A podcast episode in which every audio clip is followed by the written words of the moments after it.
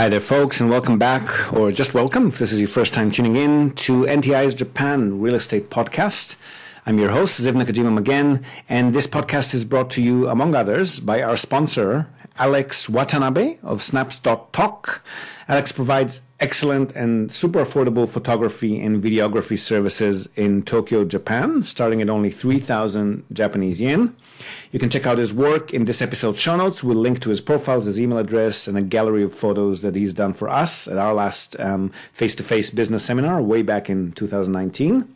Don't be shy, get in touch with Alex on snaps.tok, that's T O K, at gmail.com, or via his Instagram account, Tokyo Night Owl, and he'll sort you right out. All right, so for today's episode, backed by popular request, he's another of our Clubhouse room chat sessions. Just to remind our listeners, these are held every Wednesday at 1.30 p.m. Japan time, which means tomorrow at the time of this recording. And we chat and we take questions on all things related to real estate in Japan. Our panel of experts includes Emil Gorgis, a Tokyo agent who specializes in family homes and loans for expats in the greater Tokyo area. Tracy Northcott, who specializes in short-term rentals. And yours truly on all things related to investment properties in Japan. And in this feature chat today, which was recorded early last month, we take on a bunch of questions from very active audience on plenty of topics. So from availability of home loans, investment loans, and investment visas, and through holiday homes that can be utilized as short-term stays during the owner's absence, and management of these properties via management companies, investment properties in various locations around the country and how to best manage those, and much, much more. So this particular conversation was a pretty long one. The questions just kept on coming, but it's packed full of useful info for anyone who uh, participated or just listened in. So I hope you'll find some value in it as well. So enjoy, and I'll see you again on the other side. Um, so thank you guys for joining. Most of you know us already.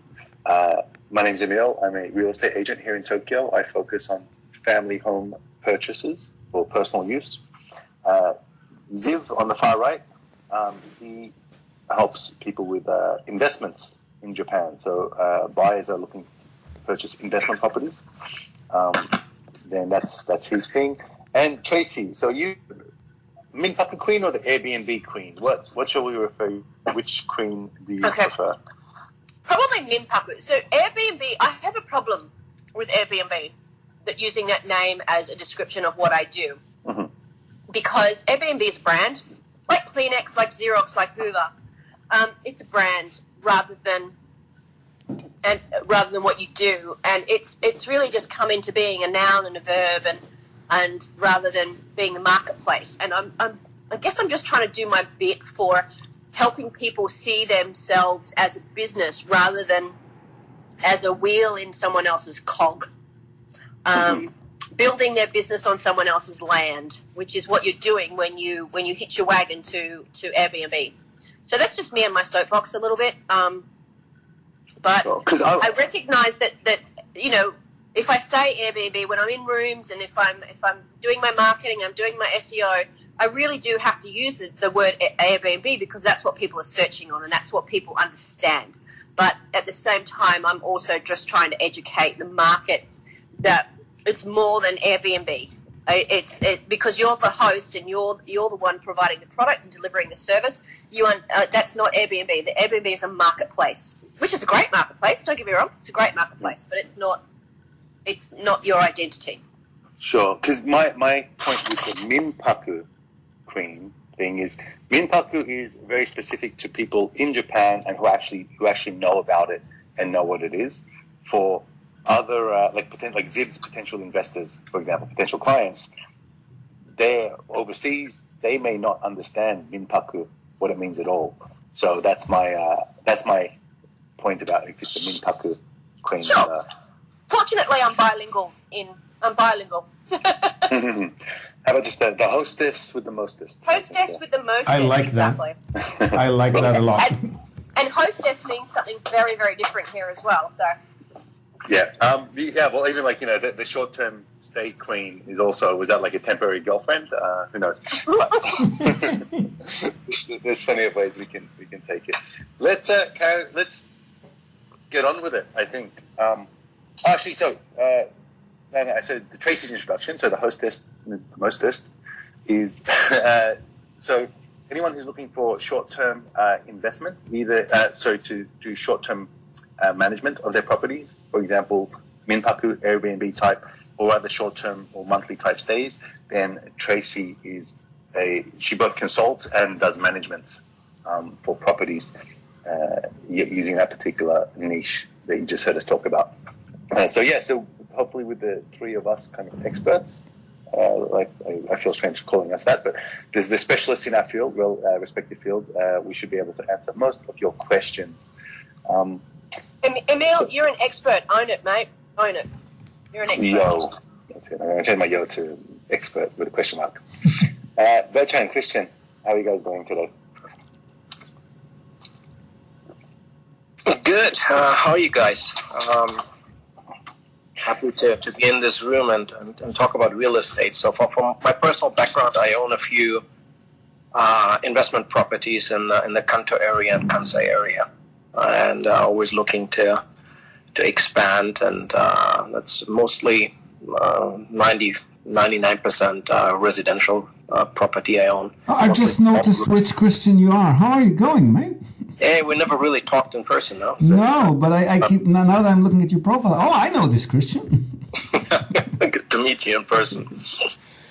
So yeah, I'm I'm really interested in investment properties, and uh, right now only do uh, long-term rentals, but uh, always been playing with uh, you know converting potentially some of them into some short stay uh, accommodation. I've got a really uh, large centrally located property in Osaka that, that might be good for that, but given the current climate, you know, I think I need to wait a few more months. But that's what I'm interested in. Uh, and I know Emil uh, previously, so with some discussions on, on a private home purchase that I'm, I'm still looking at. So uh, I need to ping you as well again, Emil. Definitely. Um, okay, so look, I guess in terms of that, so Tracy is definitely the person to speak to in terms of, you know, I think we've discussed in the past when we've met. Uh, I I also have some Airbnb properties, but that's like a bit of a side thing for me. Where it's for Tracy, she consults and she's a much better host than than I uh, I, I, could ever be. So, uh, but she can actually answer a lot of your questions regarding the very specifics of that, and that's what this is about. So, feel free to ask very very specific questions. I do want to say um, that yeah, this uh, this is being recorded. So Ziv has a uh, podcast.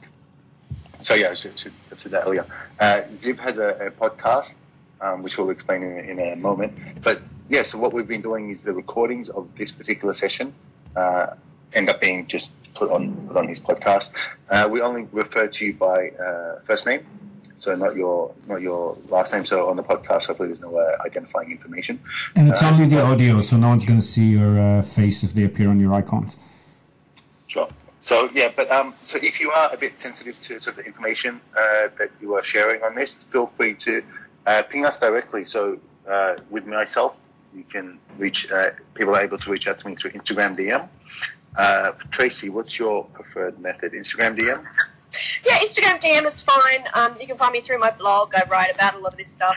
Um, actually, sorry, I shouldn't. Uh, I have an I have an amazing blog that covers all areas of the short term rental industry, um, and you can find me through that. And also, you can find me through Instagram, uh, which is linked to my Clubhouse profile. I'm actually really keen to hear what questions you've got. I could talk about lots of things short term rental, but if I can ask, answer some specific questions um, that might be useful to you and also add some value to the other people listening on the podcast or, listening in the audience here. Yeah, yeah. For me personally, it's uh, just uh, I don't, I wouldn't have time to to look after property, and then dealing with uh, you know welcoming people uh, uh, getting the, the cleaning uh, organized and uh, everything, the whole communication. I got, I got a pretty um, time consuming full time job. And for me, it would have to be in a way that I, I use some kind of a, a middleman or an agency to, to do that kind of work. Uh, how, do you go about that? Do you, do you run that? Uh, do you run all your own properties or do you provide a service to uh, to people who would like to, to start a Minpaku business? I mean, I can I can answer that question in two ways. I can talk about my experience, but I can also talk about what is sort of the, the general market standard out there, uh, because I, I, I, sort of handle both. Um, so I so for my Minpaku business, I have a, a, a, combination of ownership. So ones that I own myself, ones that I do rental. The Americans call it rental arbitrage, or the, the U, UK people call it rent to rent, which is basically like subleasing um, with permission, um, which of course you've got to do in Japan if you're uh, you need to work with the landlords. And then also I work directly with um, with people who own the property and who uh, and, and, work as a co-host or work as a manage. It's a management style.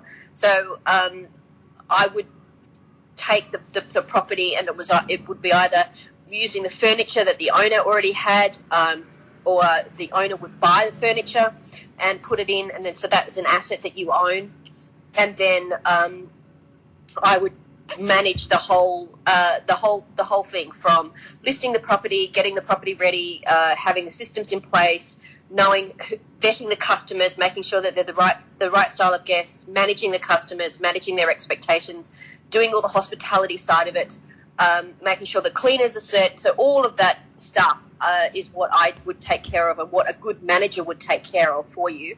Um, and I charge a profit share on that. What profit share you're able to negotiate is really dependent on the situation.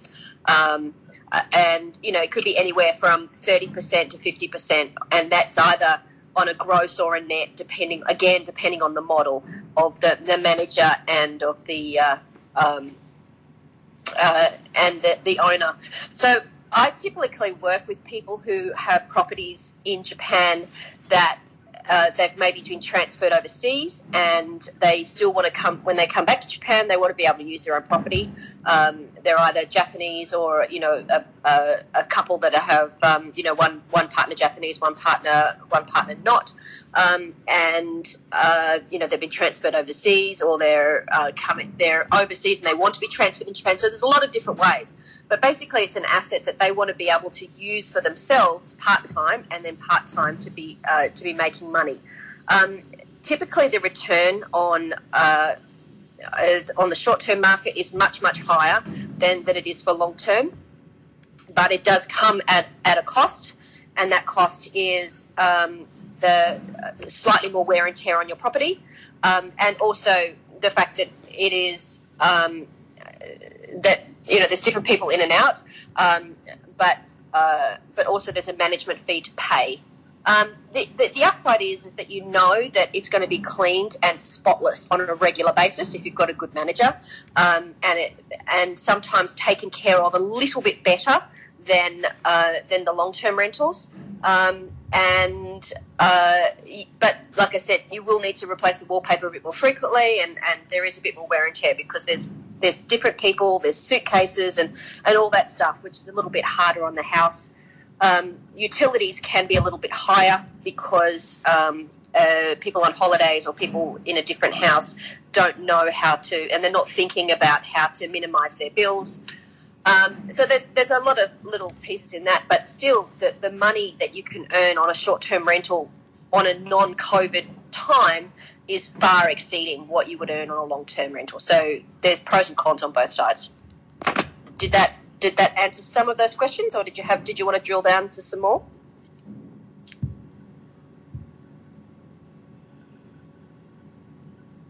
Uh, that answered all the questions I had. I was especially curious on, on, on what kind of fee I would have to calculate in and, and see and run a model and see if it makes it worth it. But uh, no, that's something I'm definitely interested in, and we'll definitely reach out to you. I would, you know, whether you hire me or whether you hire another person, the sort of things that you need to do for your due diligence is making sure that the manager you hire knows who their ideal guest is and has a very and has a uh, a documented and a robust system for vetting guests and managing guests and doing the check-ins and check-outs. Um, so that would be my advice to you as a landlord. Know, make sure that you're, you do your due diligence on the manager to make sure that they they are only accepting guests um, who are going to be respectful and responsible, not just to your house, but also to your community and your neighbours. Um, and they and a good manager should be able to sh- open, you know, have full transparency and show you how they're managing guests and how they're managing the vetting process. And if they can't show you that, if, um, then uh, then they're not the, they're not the manager for you because then they're really not going to be looking after your property very well. Um, so don't be so. I would suggest paying a little bit more in terms of a profit share to like allow that the manager can can earn a little bit more money, but make but but those are the managers who will be taking better care of your property. Um, it's like it's like, for example, when I when I work with a cleaner, I'm not I'm I'm hiring a cleaner who's going to do the best job for me, not the cheapest one, um, because these are the systems in place that are going to make or break the business and also be good for your property. I can just add from the uh, financial side, Christian, we don't actually do Minpaku, but we do have uh, a few customers who do uh, monthly rentals as opposed to long term leases. And um, they charge similar fees. So the monthly managers charge also 25 or 30%. And um, monthly generally um, tends to yield less than Minpaku, but even with the monthly, we're very close to when the property is in a good location and a good profile and under good management. They do yield close to double what the long-term leases. So with Minpaku, it can be much higher than that. It's definitely worth it if the property is of the right profile. And a good manager will also let you know in advance before taking on the property whether that one would be suitable for their types of guests. Well, that's uh, good information too. Now, I have a property in Osaka where actually uh, a few units in there uh, were rented by a company that does monthly rentals. So I was thinking, you know, why not do that on my own actually? So uh, once, but this is right not targeted to Japanese people. It's mostly people who have some work assignment in that city, and uh, I think that's what they do it for. But it uh, is really it is a lot more engaged. You'll notice um, even if you're not doing the management yourself, you do need to be on top of the uh, bookings and know how well you're doing with the property financially. It's a little bit more similar to running a business than just a long-term lease type of property, and there are more decisions to be made. So a good manager will um, probably alleviate that. You won't have to do these things on your own, but you will have to make decisions on a more regular basis. So there is that to consider. Uh, good point. I have a question on assessment of the property value. Sorry, I'm in a bit of a noisy place. But um, it, um, I have few properties, but not in Japan. It's an overseas country, and I am trying to uh, start thinking about buying a property in Japan, either to get a loan and pay for that long term. So I wanted to know what would be the factors needed to be considered about the property location, mainly should I go for a new building or look for a already existing building? And when I look at the apartment, what kind of floors should I look at? And the key points that should make the property attractive and can offer like a better resale uh, if I decided to sell it later on. It's kind of a light question, but is that for you to live in or an investment property, Bertrand? To um, so to live in, but I'm not sure if I'm staying in Japan like really long. So if I left, I would be also investing in it. Okay, so I'll I'll get on to answering that one. I mean, if anyone else has questions, feel free just to raise your hand, and we'll we'll bring you up to the stage so we can also uh, answer your questions. Um, so this two two things to consider, right? Is when the, the difference between a personal property and an investment property, right? When it's investment, you just care about yield. You don't care about, you know, your lifestyle associated with it. And generally, investment, what, what great, gives a great return is a small one room or one K or even one LDK apartment. Whereas if, and not maybe not necessarily in Tokyo. Whereas if you want to live in a place, then you, you know, for several years, you don't you may not get the best return, but you care about your lifestyle and how nice it's going to be. So, depends on how long you want to be in Japan. It sounds to me like you may want something that's actually nice for you to live in. You're going to be comfortable, but it's also going to be has some successful upside in the future, right? You don't want it to be completely worthless when it's time for you to sell. And my general comments to that is like, and because everyone, no one wants to buy a place, even if it's for themselves, that's going to be worth nothing, right? They would, even though it's a family home, they would like it to have some value in the future, which is perfectly normal. So, what I tell people generally is if you don't have any unusual requirements, uh, if you want a standard, uh, ordinary place that's going to be nice, that you're going to be comfortable in, then that, like, you know, and by that I mean it gets good sunlight, it's in a good location, not too far from the train station, um, uh, and not too far outside of, of to, uh, you know Tokyo, close to supermarkets, close to schools. If you if it's a three LDK, for example, a place that may people may have kids, if it's good for you and what you would be happy living in, then chances are it's going to be also good for a future tenant or a future um, home buyer when you want to sell it. Okay, what is not a very good idea is thinking, hmm, you know what, I want to have a, I want to build a house with a swimming pool on the roof. Okay, then well, you paid a lot for the swimming pool on the roof, but guess what? When you want to resell it, no, that value is not going to be there. Okay, or if you want a very unusually large block in an area in Saitama, right, that's 20 minutes from the station, you know, you've paid a premium you've paid a bit extra to build your custom house on a very large block in a location just because you want the big garden, but that's not going to be reflected in the resale price because that's not the general generally what the market would like. So as long as, but if you have ordinary needs and ordinary requirements, general, you know, um, uh, market, you know, interests, then in the future when you want to rent it out or uh, sell it, then the market is going to respond positively to to the quality of your property. Does that make sense? Yeah, it does. Thanks a lot for that. Yeah, it's very interesting when you you mentioned that the small property would give you a higher yield. Um, so for the investment part, if you are going to take an apartment for investment, does the bank also finance that, or you need to pay that for yourself? Uh, so there's two types of loans uh, home loan and investment loan.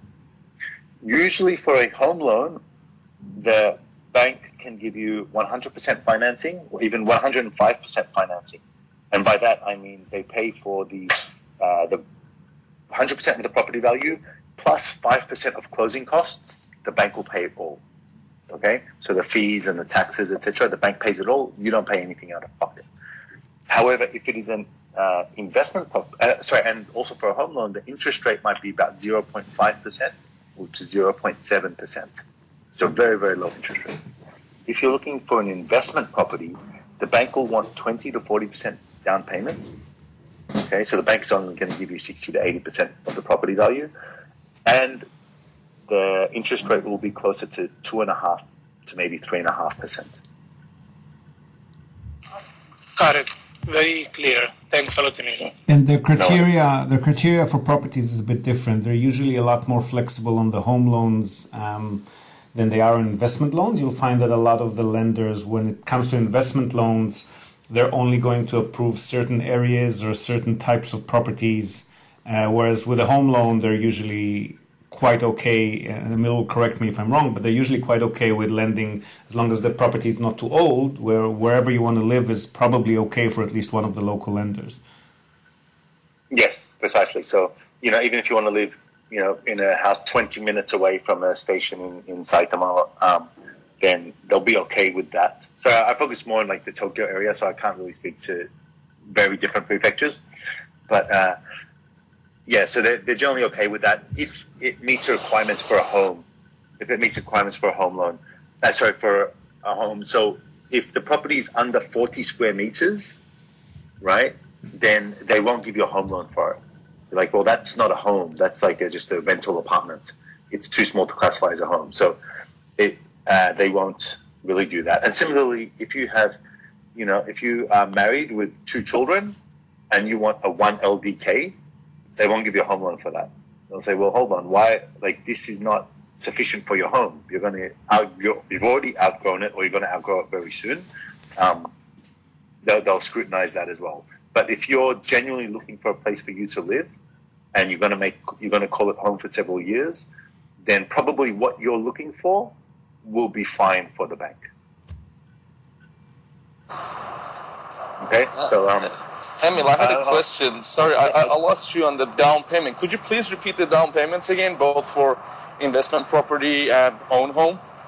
Um, uh, sure. Just uh, okay. Uh, just hold on one second, Priya. So, uh, Bertrand, so do you have any? Uh, I'll get back to you in a second, Priya. But Bertrand, do you have an additional question to what I said? Thanks, guys. It's very clear from my side. Okay. So, um, uh, Priya, so your question was about for the home loan down payment or for investment loan down payment? Both, actually. I'm sorry. I was just in the underground and I lost you for a second, and that was the most important part for me. So could you please just quickly elaborate on it? Sure, sure, sure. Thank you. So, um, okay, so if you want a home loan in Japan, if you meet certain conditions, and by certain conditions I mean you have a full time job, pretty much, and if you're a, a permanent resident or if your spouse is a um, Japanese citizen or permanent resident, then we can generally get you 100% financing. Okay, so that means there's no down payment. So, so for example, if you want to buy a property that's 50 million yen, so $500,000 equivalent, uh, then the bank will pay five, 100%. The bank will pay $500,000, right? Uh, will finance you that much. You just need to pay the closing cost. Closing cost is usually about 5% for your own residence, right? 5 to maybe 7%. So on a 50 million yen property, that's about 2.5 million yen of cash that you need to pay the agency fee and taxes and transfer fees and lawyer fees, etc.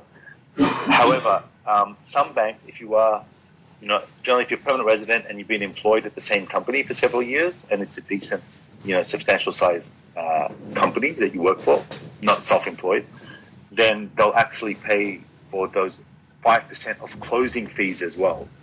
So they'll the, for a 50 million yen property, the bank will give you 52 and a half million yen. So they'll pay you Okay. for, for the loan. So you've actually, it's cost you nothing out of pocket.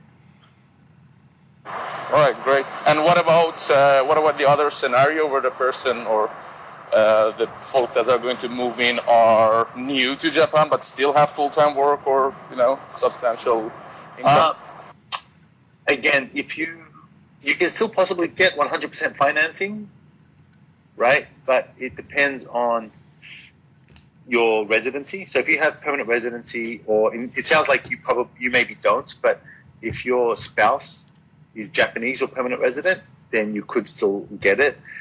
If not, if just say you know you've just come to Japan six months ago and you and your wife are both foreigners, and but you work for good companies and have good income, you'll probably need about twenty percent deposit. So the bank can give you eighty percent financing. okay, okay. And you need 20% deposit and the 5% closing fees. So consider you need about 25% um, cash in order to be able to close the deal.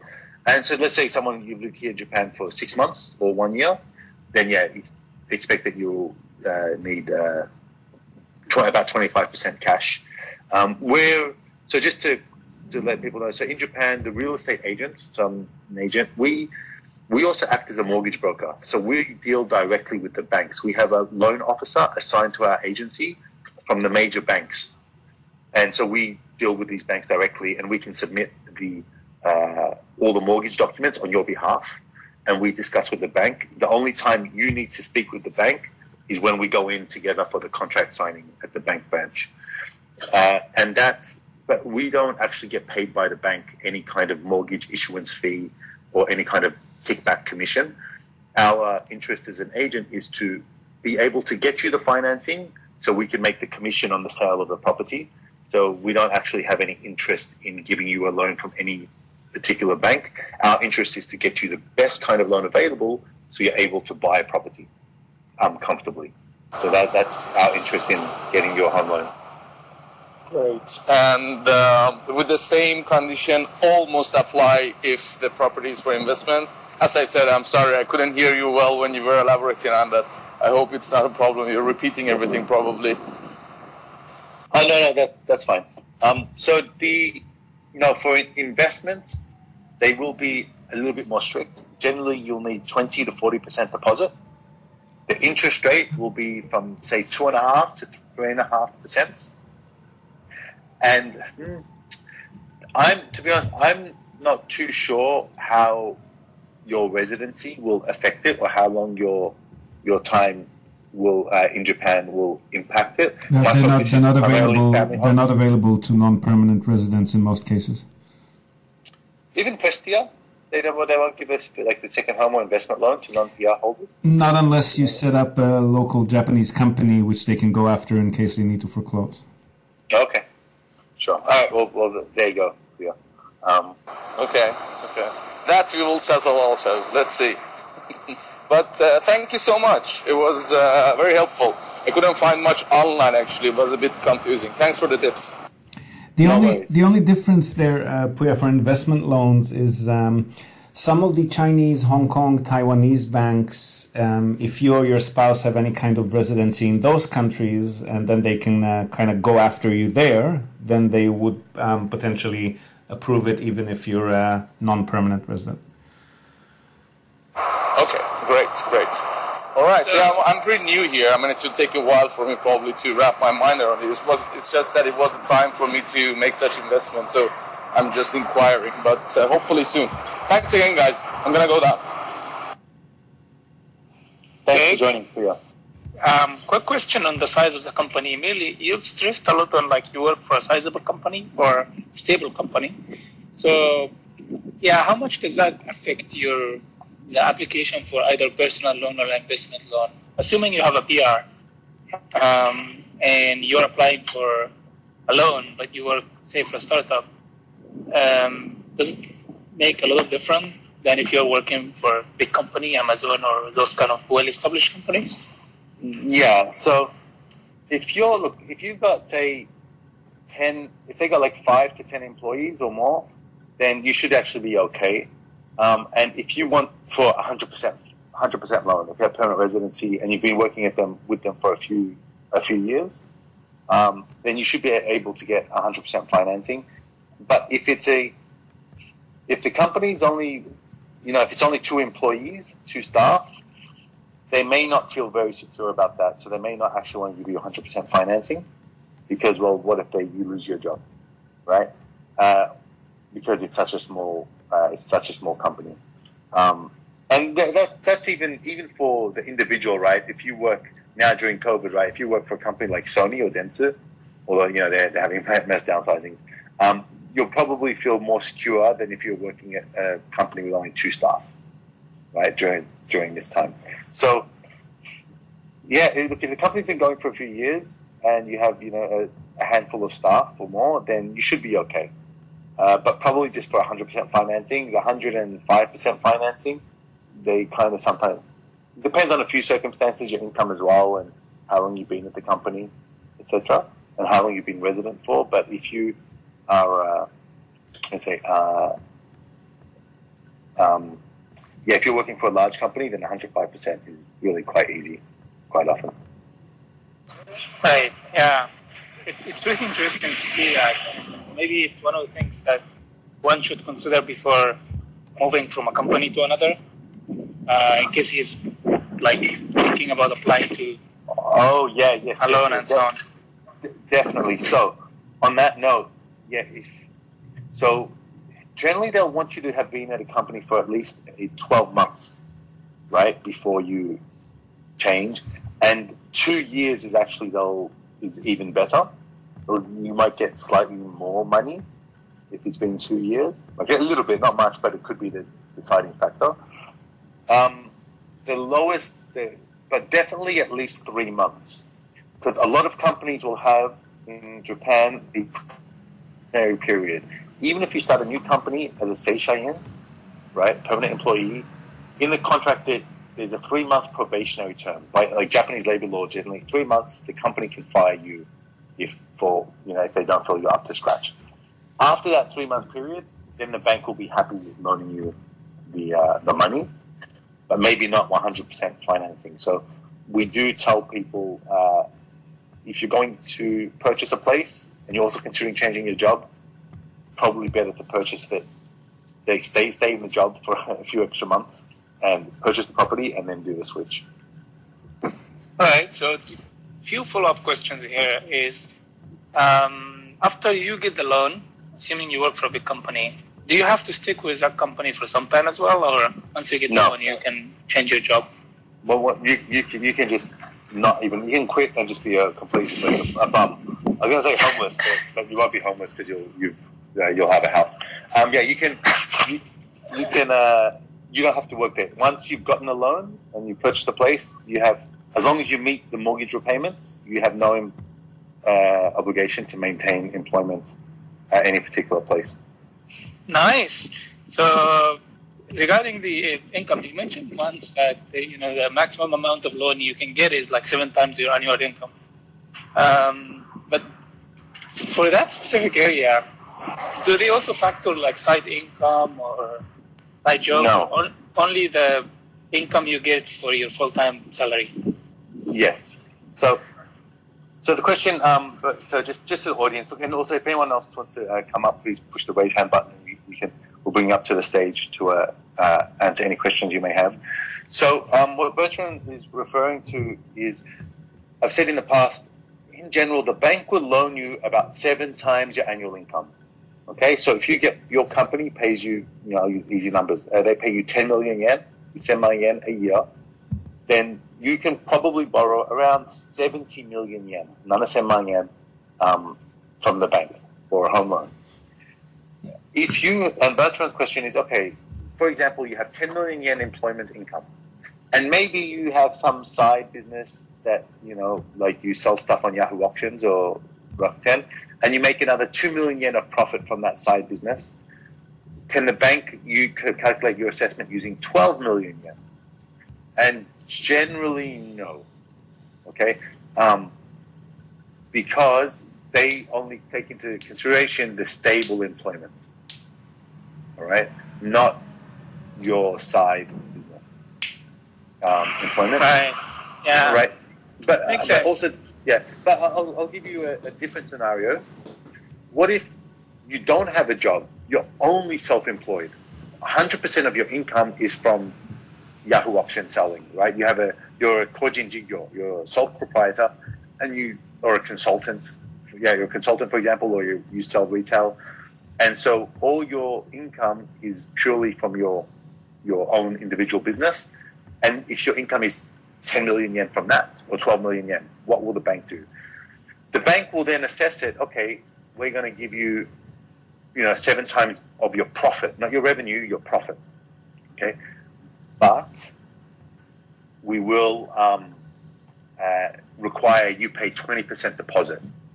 The bank won't give you 100% financing if you're a sole proprietor or if you're a business owner. Even if you own the KK, you have a kabushiki gaisha, and that makes the money, and then you pay yourself a salary as the represent as a daihyo torishimariyaku. Even, they they know if you're the, the representative director, daihyo torishimariyaku, you will also you they won't give you 100% financing. It's best to be a salary man and just a straight up salary man. Wow, that's very sad to hear. To be honest. Um, Um, there is Yeah.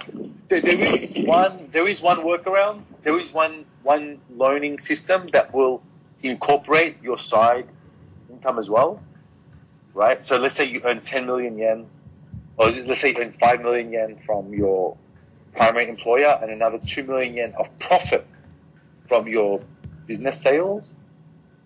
Then there is one that will consider the 7 million yen total. Um, but you, you must have permanent residency for that, and they will and they can pay 100% of your um, loan, like 100% financing, but only up to 80 million yen. So if your the property you want to buy is up to 80 million, that's okay. Anything after that, you need to pay cash yourself. Right. Yeah. You know, in, in Japan, the bonus is a big portion of the salary in most companies. Do they factor that as well? Uh, yes and no. It depends on your bonus. So in Japan, what's pretty common is a the bonus is that your salary is divided into you know 13 or 14 months, and they'll pay you an additional you know the 13th and 14th month an additional kind of fixed bonus throughout the year, maybe in one time or two times throughout the year. And that's quite common in Japan. So they understand that a typical bonus like that, where it's pretty safe that you'll get it, they consider that in the calculation right? So a good way to base it on is look at last year's tax withholding slip. Right? How much money did you earn last year gross from your company? Look at the biggest number in that in that uh, um, on that paper, and that's the one they'll base it on. Um, however, if you're some people are in sales, right? Their base salary might be three hundred thousand yen a month, right? Three million yen base salary a year, but they're making twelve million yen, right? Think a, a, recruiter, for example, right? Um, or someone in sales, they get huge up, like it fluctuates. And if they see the past, hey, two or three years, there's significant fluctuation, 20 to 50% fluctuation in your annual total take home salary, they're gonna that that's not good for the that's not good for your application. It, they might take the lowest of the past three years or the average of the past three years, um, not just the most recent year, if that's the case. All right, thank you for that. So I don't have one more question, but maybe I'll allow other people first if they have, so I'm not really in the conversation. So I'll stop for a minute. Well, well, I tell you what, um, Bertrand, so look, uh, look, if anyone else in the audience wants has a question, please push the raise hand button, and I'm happy to bring you up on stage, and you can ask your question. But yeah, no, um, no one else has raised their hand, Bertrand, so you can feel free to go ahead and ask a question. All right, awesome. So, um, yeah, I guess it's part of income, like how the bank would assist your income still. Um, only favors a salary man or only favor like you work for a Japanese company for a long time. Uh, but some people would have some investments overseas or some properties they are managing or some direct income that is coming from outside of Japan. Um, is it safe to assume that they are not also factoring that, even if you have some documentation to prove it? Uh, well, that documentation is your Japanese tax return. Okay, so are you declaring it in Japan? Yes or no? So that's yeah. So then, well, then you one that then they're not going to look at it, right? Because they can't just. If you have overseas income, you, you generally need to be paying it in Japan. Um, we, we have cases. I'll give you the other extreme case. Some people live in Japan, but they're getting paid like they're a full time employee, but their company is paying them overseas. Maybe they work for an American company, right? Or they have an uh, American entity, and they're getting all their salary paid into the U, into the US, right? And they, but they, they live in Japan and they're declaring it in Japan, even though they're declaring it. The banks will still say, ah, you know what? We like the company you're working for isn't even in Japan. It's not Japan sourced income. We won't look at it. So it's actually quite tough. Even um, I, there are some Japan, some people in Japan that they have real estate investments, investment properties in Japan that are creating rental income. They that won't, you know, a lot of times they won't they won't look at it. Got it. Yeah. Yeah. Yeah, I can understand the reasoning behind it. What can help though is if you just have savings. So when they want to, if they want to loan you money, they'll say like, how much money do you have? How much cash do you have? Are you financially sound? Right? What if you lose your job, etc.? Can you still pay the mortgage? So if you show, look, I have in the US a stock portfolio of you know eight eight million yen, like eighty thousand US dollars, right? Or I own a house in in Australia. Look, I've got this house that I own in Australia or the UK, etc. And you show the, the document that you have an asset there. They won't count any of the income from it in your calculation, but it will give them confidence that you have money. You have access to money should you need should you need it to pay for your uh, mortgage. Okay, so yeah, so that's beneficial. Yeah. Okay. Hey, Leah. Um, how you doing? Hey, Emil. Hi, guys. How you going? Very well, Um, very well. Yeah, um, Emil, it's kind of, I mean, you know, you know what I've been like looking for lately because I asked you about it, but we kind of took it as a back burner. But I'm still always like trying to find out more information. Um, you know how we're trying to either kind of look for a mountain home or a second home. And obviously, I know that like, the flat 35 system has gotten harder to uh, receive, especially because of the restrictions with like earthquake proof houses. Like it can't be an Akiya property, pretty much. Um, what What are your thoughts on like? I've seen some banks do do like a second home interest loan, like is and of course it's a lot of it is in Japanese and me just trying to get through it or is it worth it you think like in terms of interest and um, like ideally we would love 100% financing. We don't want to put in our own cash. And um, yeah and you know I would probably move my residency up to wherever it is per se. Um, and yeah, so yeah, just thoughts on that, like for a second home, and eventually maybe it'll become like investment in the sense that you know when we're not there, friends can stay there, but would we put it on Airbnb? I don't know, sort of thing. Sorry, it's a bit of a roundabout question. When you say mountain home, Leah, where are you referring to? Uh, pretty much anywhere my husband can snowboard, and um, hopefully somewhere that's also usable in the summer because I don't do winter sports. So we were looking like around Lake Nojiri because a lot of our friends are up there, um, and it's beautiful. You know, it's it's great access to the mountains and the snow, and it's got a beautiful lake. But um, a lot of them are Akiya properties, so it's just you know it's constantly putting in your own cash, which in terms of investment, you know, you could invest your money in better things. Yeah, I'll let Emil answer the uh, second home mortgage part of things, but then I think Tracy and I might have a few things to say about that. Great. Sure. So, look, about the second home mortgage, um, to be honest, I don't deal so much with these properties in other locations, so I can't speak from proper experience uh, with these, you know, like stuff outside of Tokyo. Um, I know it's we can kind of wing it for places in Tokyo sometimes. The issue is, like, it, with second home, it needs to be your second home, right? Not for a business. So, um, and even then, it's generally for a second home is they kind of consider how much extra your borrowing capacity is on top of your existing loan, right? So I said before, you know, in, in Bertrand's um, discussion. If your income is 10 million yen, your household income, right? You and your spouse combined household income is 10 million yen from typical salaried em- employment, and you want to, uh, you've, if you've already spent, so you can borrow 70 million yen. That's how much you can borrow based on your 10 million yen household income. You can borrow 70. You've already purchased a house in Tokyo, your primary residence, your first home, for 60 million yen. Then even if you were to get a second loan, the bank will say, look, you've already got a 60 million yen mortgage. Your borrowing capacity is 70, so we're going to give you another 10 million at most. Okay? They're not going to give you another 50 or 60 million because then you're overextending yourself. Okay? Um, That's fair. So that, I get that. yeah, yeah. So, so yes, you could get a second um, mortgage.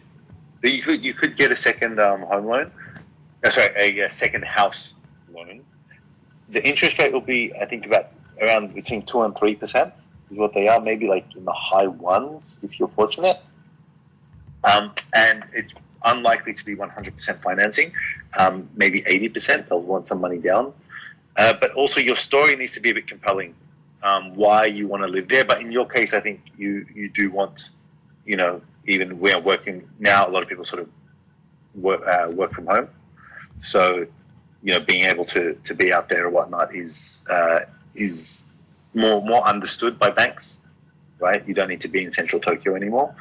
Um, but definitely don't tell them about how you plan on renting it out or turning it into a uh, into a business because then that's very much an uh, investment. But of course, remember they're going to be strict about the type of property that you want, similar to Flat 35, um, because if it's just they, they need some security if they're going to loan it to loan you the money and you default, they need to be able to sell it and recoup their their money. Um, and if it's if it's just a dump um, in in some some rural area, they're going to have difficulty doing that. So that's why they may not be attracted to that particular um, uh, proposition. But yeah, so you definitely you can get financing for a second home, but it's going to be a little bit. Uh, depends on your existing financing and, uh, and employment situation. No, that's great. I yeah, exactly. I didn't know exactly how that second house loan worked. That it is, you know, just minus whatever you haven't used if you haven't gone over your initial mortgage amount, which is great to know. I mean, we're still not sure. It might never eventuate, but it never hurts to research. Yeah. So, yeah. Definitely, um, I, I suggest I suggest speak to uh, Prestia. They have an English um, support, and just go and ask them because they, they do promote their second home loan, their second house loan. Um, go there and, and show them. Say, look, you know, show them your, your tax documents. I'm sure you've just finished up. Um, you know, just sort of prepared your tax for 2020, right? Um, go show them. Say, look, this is my husband and I. This is what we've got. These are and your existing loan. How much you've got for your existing home loan? Um, how much can we borrow for a second house? And just just so first thing you need to find out, like you know, when we do the property search, how much will the bank finance you? So they're going to do that based on your current income and your uh, existing loan. Okay, they're going to say, look, we are comfortable to loan you this much at maybe 80% or 100%, whatever it is. Speak to them, and then you can decide. Well, you can ask them, look, are you okay with Akiya? Uh, What What are your general preferences, the bank's preferences for the property? Where should it be located? How far from the station? Can it be like in a resort town um, or, or not? And and get the vibe from there. So Prestia does it all in English. So you can just reach out to them and, and schedule a visit at one of their branches or just call their, their home loan number um, and arrange for an uh, appointment. I think that's the best bet. But uh, Tracy and, and Ziv also have something to talk about those sort of investment properties and, and how you're going to manage them. So I'll hand over to Ziv and Tracy. But uh, just prior to doing that, can I just do a very, very brief room reset? Um, so yeah, thank you people for joining uh, this this room. We're talking about uh, buying a house or buying property in Japan, buying real estate in Japan. I am a real estate agent. Uh, I focus on family home purchases here in in Tokyo. Ziv on the far right uh, is a um, uh, a buyer's agent. So he a buyer's advocate rather. So he will um, he helps investors, foreign investors, and even domestic investors buy investment properties here in Japan, um, and not just not necessarily Tokyo, but also all regions around Japan. And he'll do due diligence and find you some good properties with uh, high yields, and also does the property management.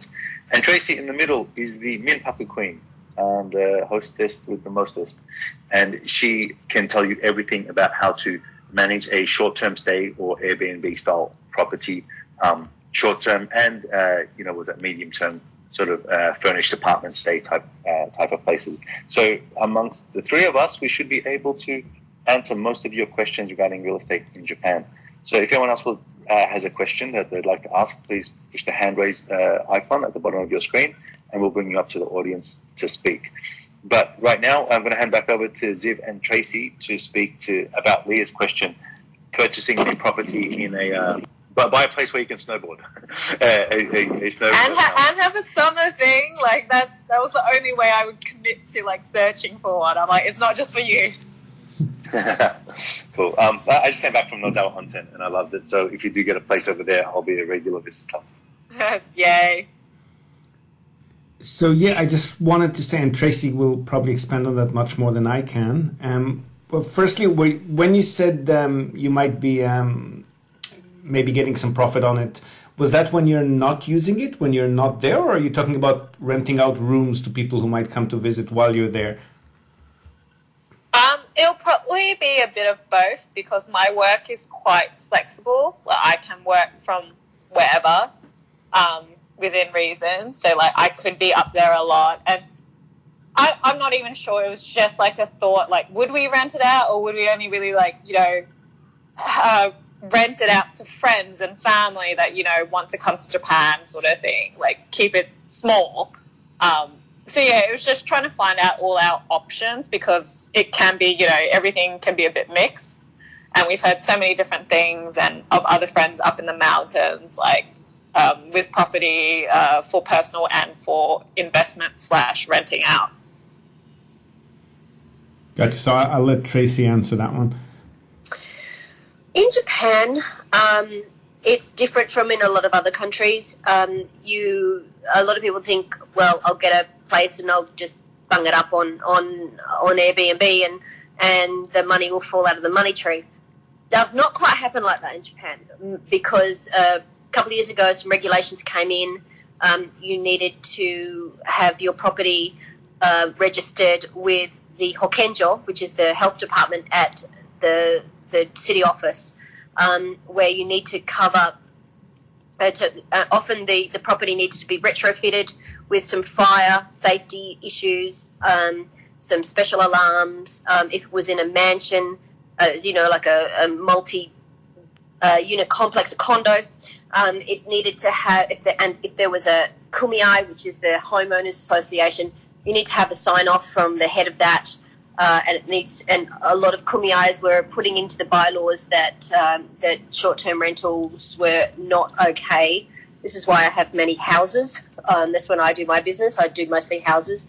Um, so there's a couple of hoops to jump through. Um, when you jump through them, it's it's uh, it's not insurmountable. When, when you jump through them and you uh, and you do it, um, there, there is money to be made, and um, and especially seasonally in uh, snowboarding places or beach places, um, there there certainly is money. But you do need to be fully regulated, um, otherwise you will not be able to list online.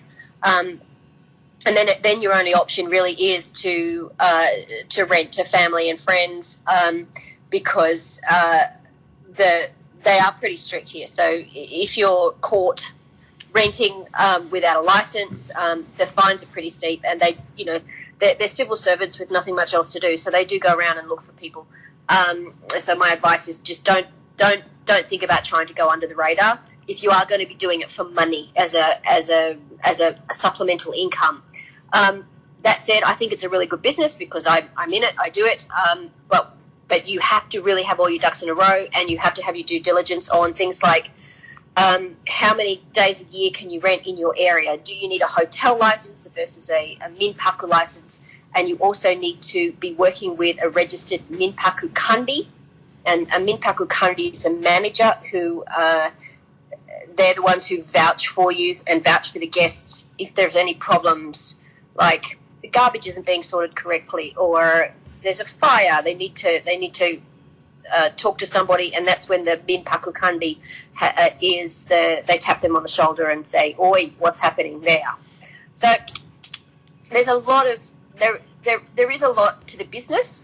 Um, I don't want to discourage you, but I just want to make sure that you go into it with your eyes open, and it's it's not like you know you read stories on the internet in other countries, for example, in America or Australia, where you just put it up on Airbnb and th- then you're done. It's it's uh, it's it's a, a lot more regulated than that. So, does that help? Yeah, no, that's great. It's just, um, it's really good to just hear it from people that are actually doing it actively. I mean, we still haven't even decided like whether it would be a rental investment or half rental investment, whatever.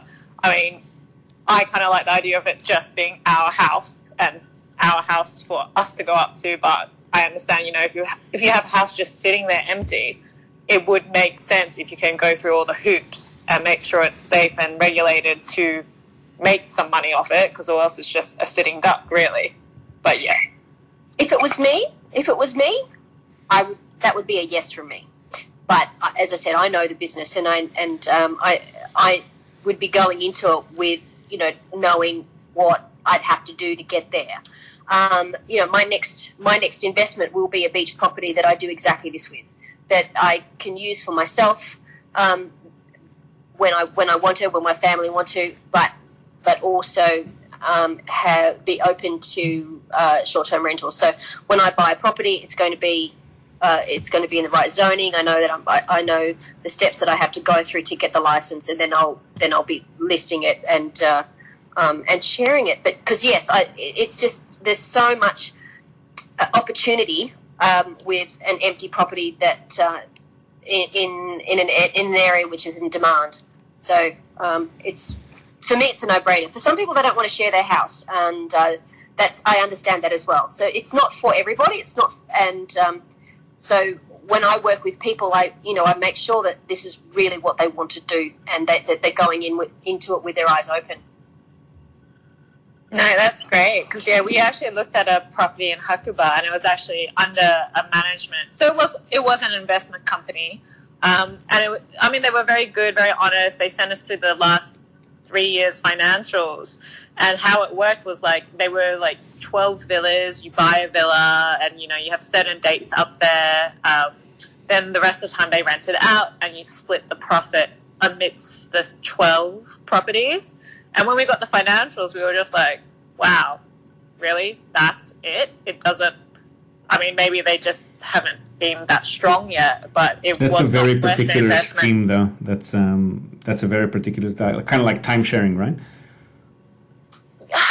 No, you own the property, but there's a huge management company, and you know that they send us through the spreadsheet of like, you know, this is how much we earned, but this is the cost of everything, like maintenance stuff, da da da. This is the profit, and now this is the profit split amid, um, equally amongst twelve uh, villas. So even if your villa doesn't get hired out, like you know, you will get a little bit of what everyone else gets, which is a positive. But considering their location, the style of the villas, it was just really surprising to see the little profit that was made. Sounds like everyone with a hand had it in your pocket, basically.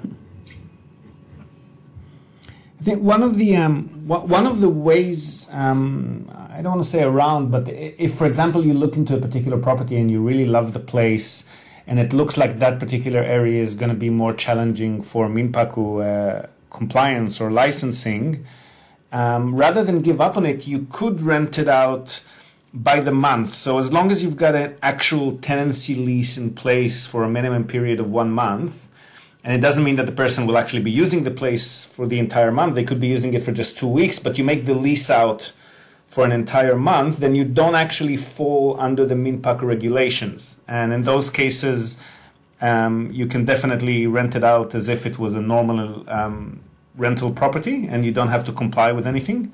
So that's um, it's just an easier way to go about it if you think that your guests might be coming in for say two weeks at a time as opposed to just like a week or a day in day out kind of thing. Oh, that's interesting. Thanks. But Yes. yeah, it's a lot of information to sift through. That's that's absolutely true, Ziv. Um, absolutely true. The the only caveat with that is that you are not allowed to to list that property on Airbnb. You do have to work with your own, um, you know, with a property manager who can find clients um, for those that for monthly clients on their own, you know, with their own channels and their own funnels and, and what have you. So Yeah, you're gonna, and, sure. you're, and you're going to pay and you're going to pay a percentage uh, for that for their work and for their uh, for the work that they've already done to put those funnels into place.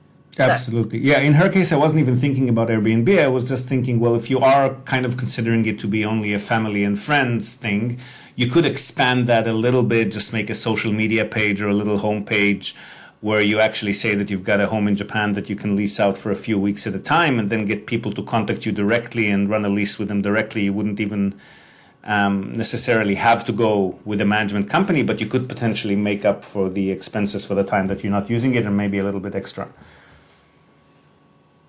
No, that's really interesting. Thank you, Ziv. Okay. Um, yeah, just uh, if anyone else in the audience has a question, please feel free to push the hand raise uh, icon at the bottom of your screen, and we can bring you up and ask anything about buying uh, real estate in Japan, be it your own home, personal home, or investment property, for typical uh, typical investments, or uh, if it's even for uh, short-term stay, Airbnb type type type stuff. Then the three moderators at the top have you covered in terms of uh, expertise. Guys, Uh, I have one more question. Yeah, sure. Um, I was wondering what are the regulations uh, on visa and residence permit for people who would be making larger sums of investment, or is, is there basically any relations or correlations between the residence permit and long-term visa and any sorts of investments into the real estate? I can answer that one. Yeah, we've uh, we've actually had quite a few discussions on that with customers recently and with immigration lawyers. So technically, there is no investment visa for real estate. So the fact that you've invested in real estate doesn't actually grant you a visa, and uh, the idea behind it is that because Japan doesn't have any limitations on foreigners buying and, and renting out and managing property in Japan, you don't really need a visa to do that sort of thing. But the way that you can get around that um, is if you actually run a business of some sort. So the minimum amount for investment to get a business manager visa is pretty low compared to property purchase prices. It's just 5 million yen. So you could, and people regularly do, just set up a kebab shop and get a visa that way.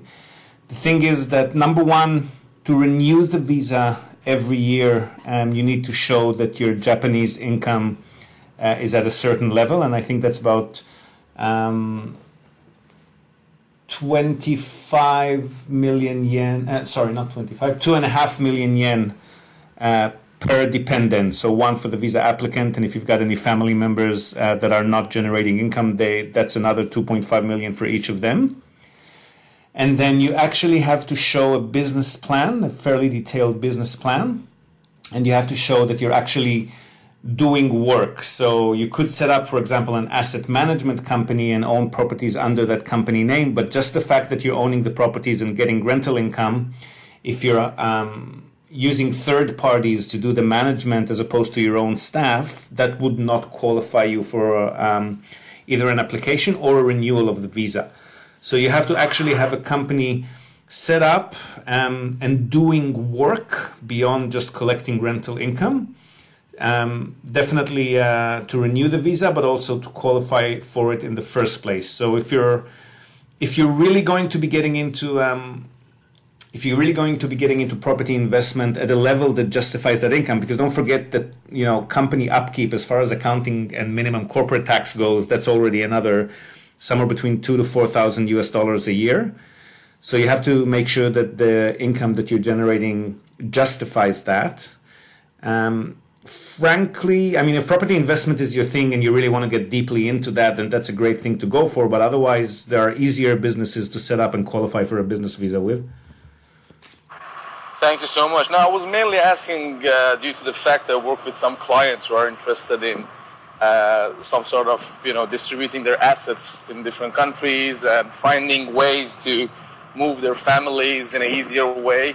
Uh, countries like Dubai, Malta, some places provide much e- easier solution in that sense. I was just wondering how would the situation be in Japan. So, from what I understand, it's basically a no from your answer in a, in a simple I mean, looking at it from a simple perspective.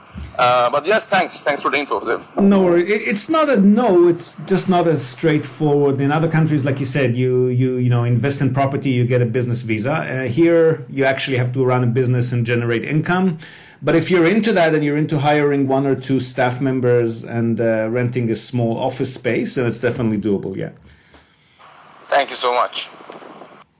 So, Guys, I'm just sorry. I just want, quickly want to say thank you for the information, but I'm going to pop out. Um, have a great day, guys. Chat to you soon. Thanks. Yeah. Thanks, you too. So, question to Ziv. Yeah. So you mentioned about you're trying to work with your clients to maximize the yield of a property. And for some people, they are really wondering is, do I have enough money to start like buying an investment property? even if it's a small one, and what is the average yield you would typically get in Tokyo, and how do you maximize it? So, is there any general thoughts about that?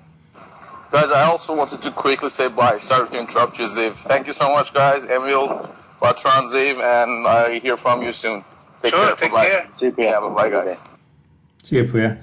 Um, yeah, so the answer is definitely yes. It's a lot more affordable than it is in other developed countries. Um, I'm not sure that Tokyo would definitely be uh, the most cost efficient place to hit for that sort of entry level.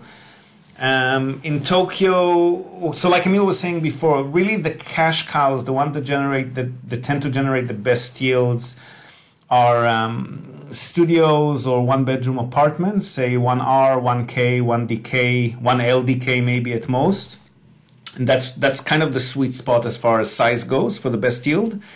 Uh, and age-wise, they can't be too new. You obviously don't want them too old because then maintenance piles up and nobody wants to live there. But if you get something between, say, 1990 to 2000 or 2005, 8, if you're lucky, uh, that tends to be the sweet spot age-wise. So out of Tokyo, um, these properties in in good cities i mean not not in inaka in, in good uh, central cities these properties start at about 3 4 million yen so 30 40,000 us and they generate yields of um, anywhere between 6 to 9% uh, net pre-tax. So not taking into account your individual um, income or corporate tax uh, situation but including all of the purchase and known management costs Um, so that would be that would be the minimum, and that would be the yield in Tokyo and Osaka specifically. You're probably looking at uh, entry level of somewhere like eight or nine million yen, and the yields would be maybe six percent if you're very lucky before tax. Most likely more like uh, four and a half, five percent. So Tokyo is not necessarily the best place to uh, benefit from that. Wow, that's pretty easy entry. I didn't imagine the number to be that low. So you're saying that you know five million to seven million yen, you can get a property in like Osaka or some other city, and with like seven to nine percent yield annually. Osaka is getting quite similar to Tokyo, so in Osaka it's going to be a bit more challenging, but we do occasionally see those properties there as well. The yields are lower, but you can sometimes buy into their, uh, I wouldn't say five to seven, but maybe seven, eight.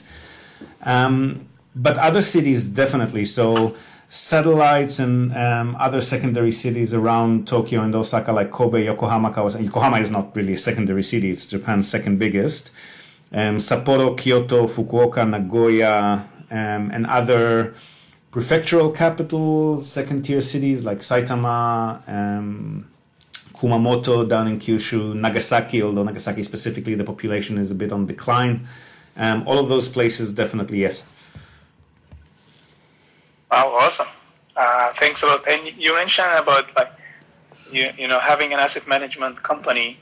So I'm just wondering, from the being tax efficient, and in order not to be taxed so much on your income from those properties, is opening a property like asset management company to manage, let's say, one or two properties of the ones you with around like 5 million, 10 million, something like that. Uh, is it advisable to go that route, or you just buy it under your name and you start getting the money under your name and then you're going to be taxed on it. Yeah, no, absolutely not. I was mentioning that in uh, relation to a visa, uh, to a business manager visa. If you're not going to be owning properties that generate at least 40, 50,000 um, uh, dollars a year, uh, it's not worth it because you're going to be paying again somewhere between two to 4,000 bucks a year. It does become profitable beyond that level because corporate tax is capped, whereas individual tax continues to go up. So once you're getting past that forty, fifty thousand dollars a year in uh, income, then it becomes uh, there's also a lot more a lot more that you can claim as deductions when you've got a corporate structure, but definitely not for these cheaper properties now. All right, thanks.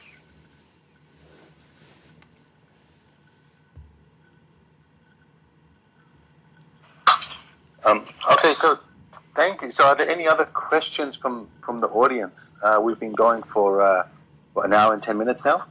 Um, so, yeah, if there are any other questions, please uh, raise your hand and uh, we'll bring you up on stage and you can ask uh, us anything about real estate, either personal home um, and home loan financing, uh, investment properties uh, in and around Japan, and also uh, short term stays, Airbnb style um,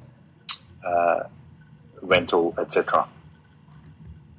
Hold on, we do have a, someone has raised their hand. Nick, let me bring you up on stage.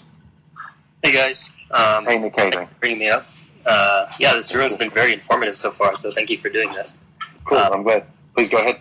Yeah, so I'm I'm originally from the states, and I was thinking about investing in real estate uh, in Tokyo. I live here for maybe the past four or five years, um, and if I were in the states, I would want to invest in a multi-tenancy type of situation, like a full house unit with maybe two or three uh, units within it.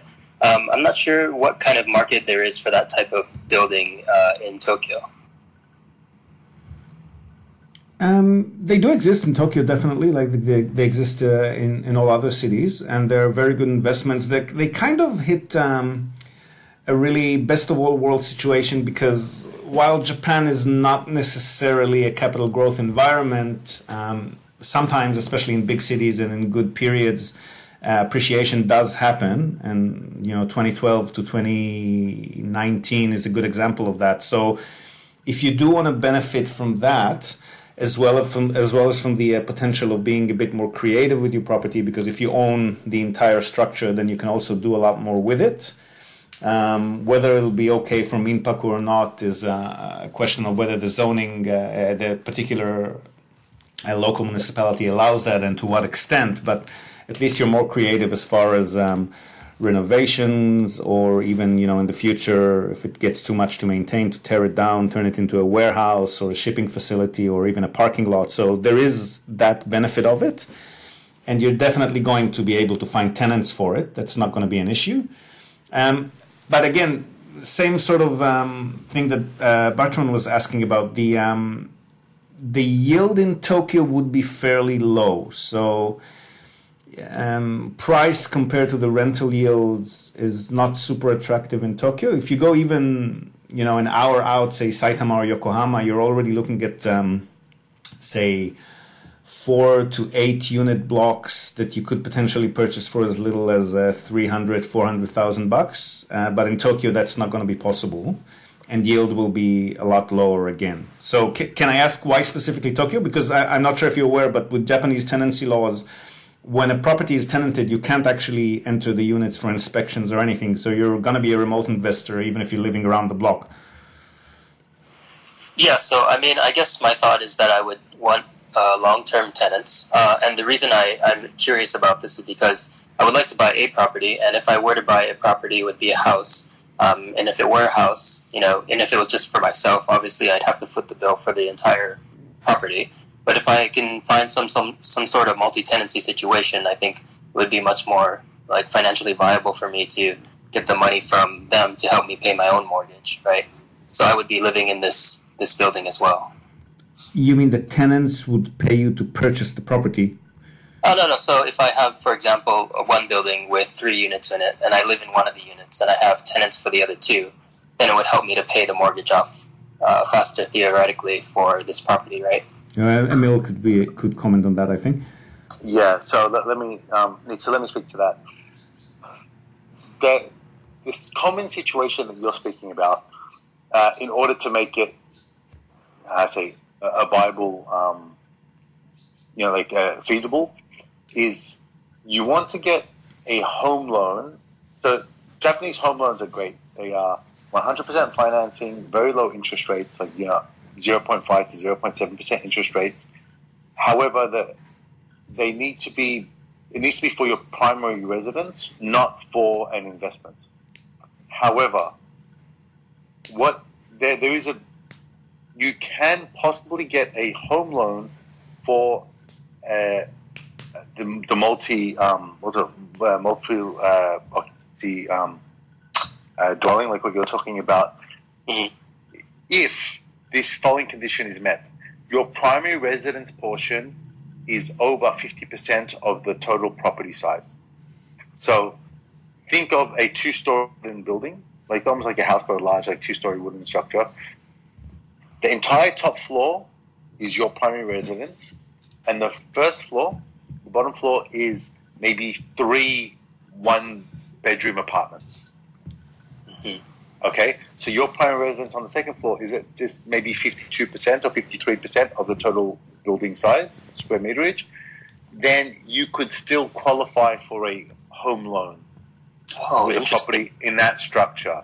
That's probably the only situation where I think you can kind of get like do it successfully, where you rent out the bottom ones, and that so it's basically getting some rental uh, investment property within your home loan.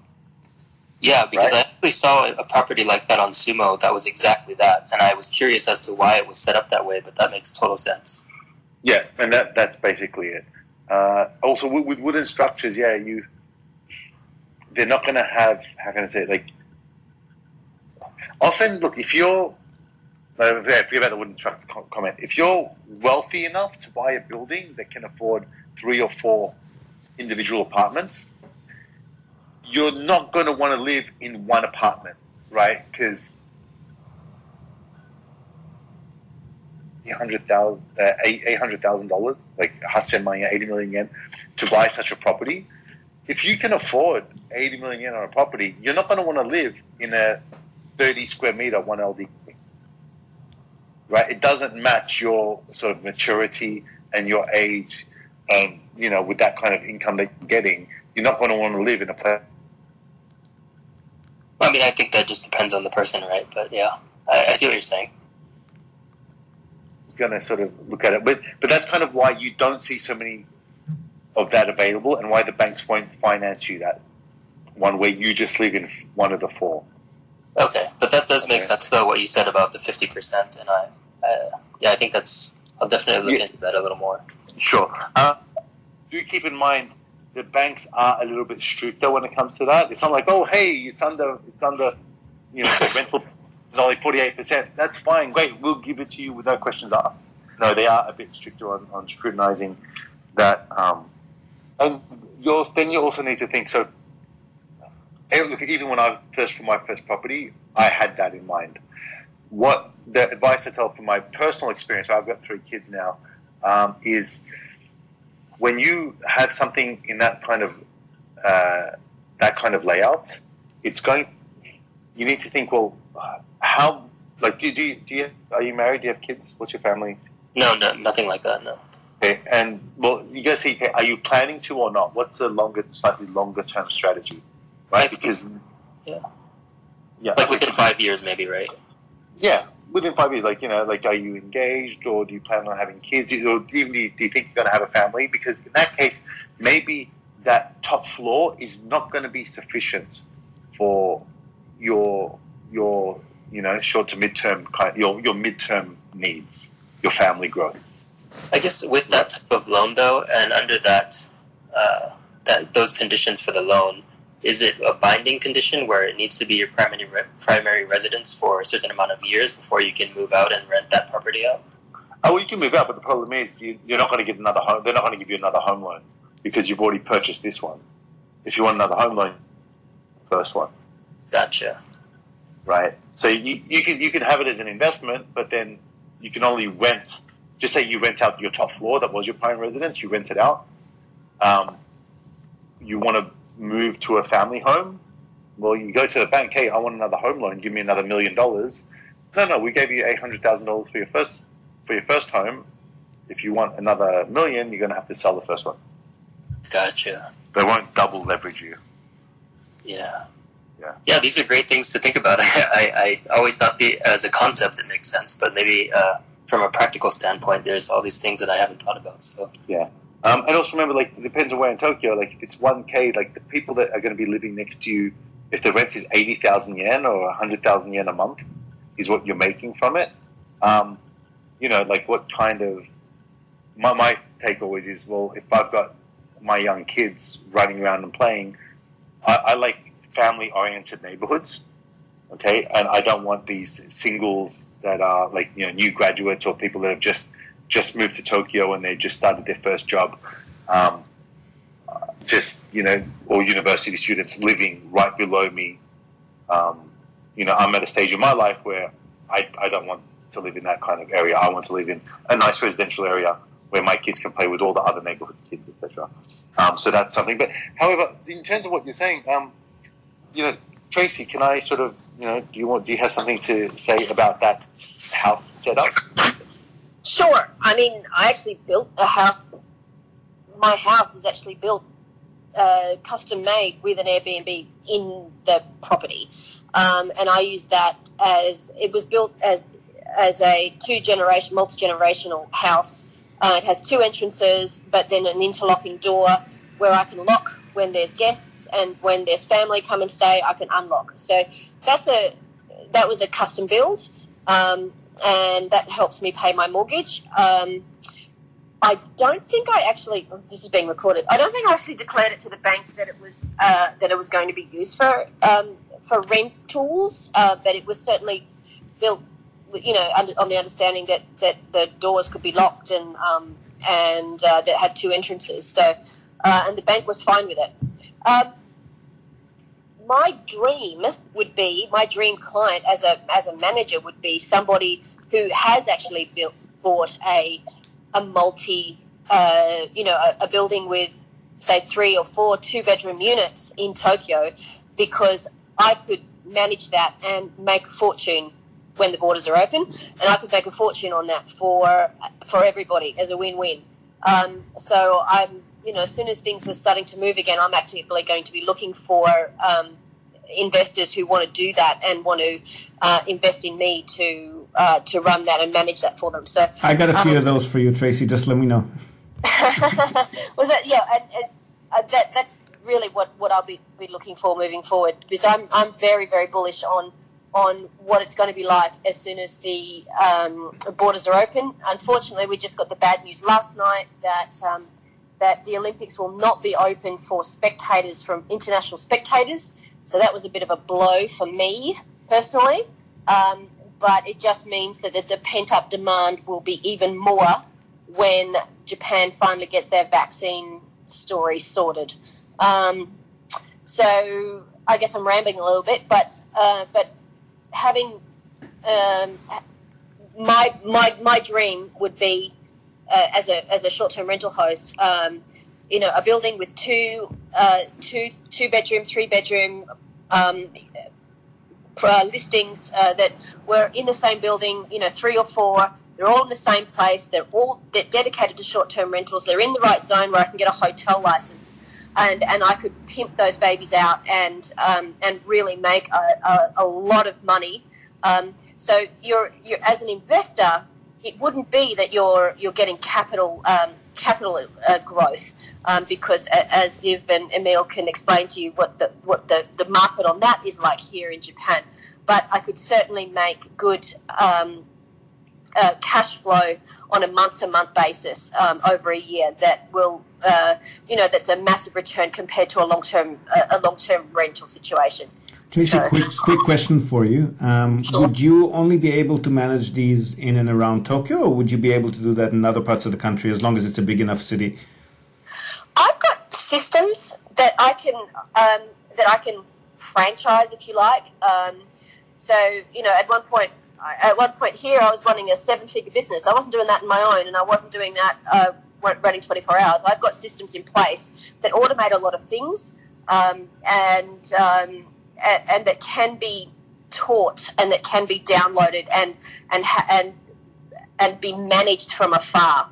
Uh, so I can do that. Um, but it would, you know, it, yeah, it would just mean that I'd have to have the right partners in that area. So that that's a, that's a, a local manager slash housekeeper running a team of, of cleaners. So that's that's what that would be, and then um, a central hub that runs things like the communications. So the communications can be run from anywhere, um, but uh, you really do need boots on the ground for uh, for housekeeping slash cleaning staff because they they are the lifeblood of the business. If you haven't got your cleaning systems and your communication systems down, you're dead in the water.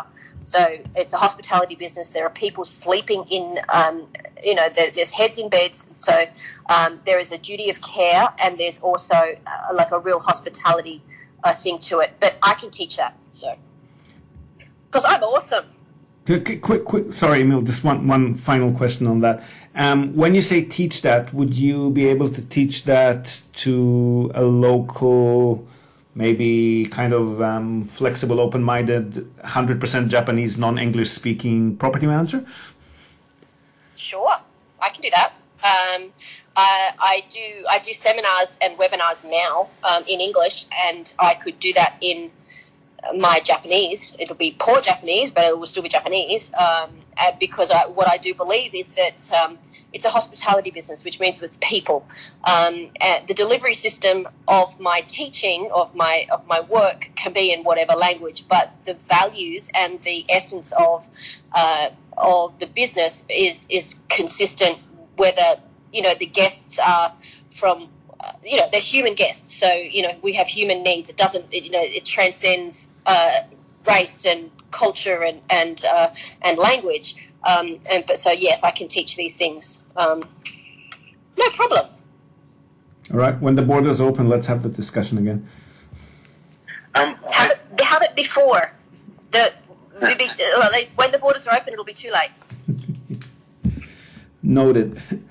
Um, we, we do have Alex who's come up, so but I just want to go to you, uh, Nick. Uh, you have some. You have uh, one more, another question. You want to follow up with?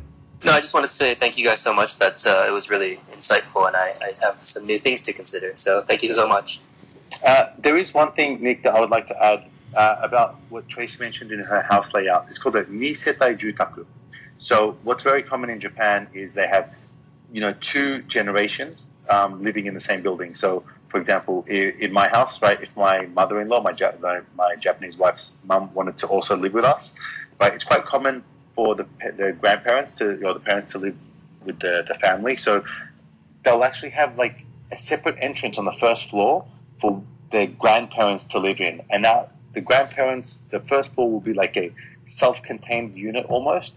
Or they'll have a little kitchenette, a small kitchen area, a bathroom, and and a, a LDK.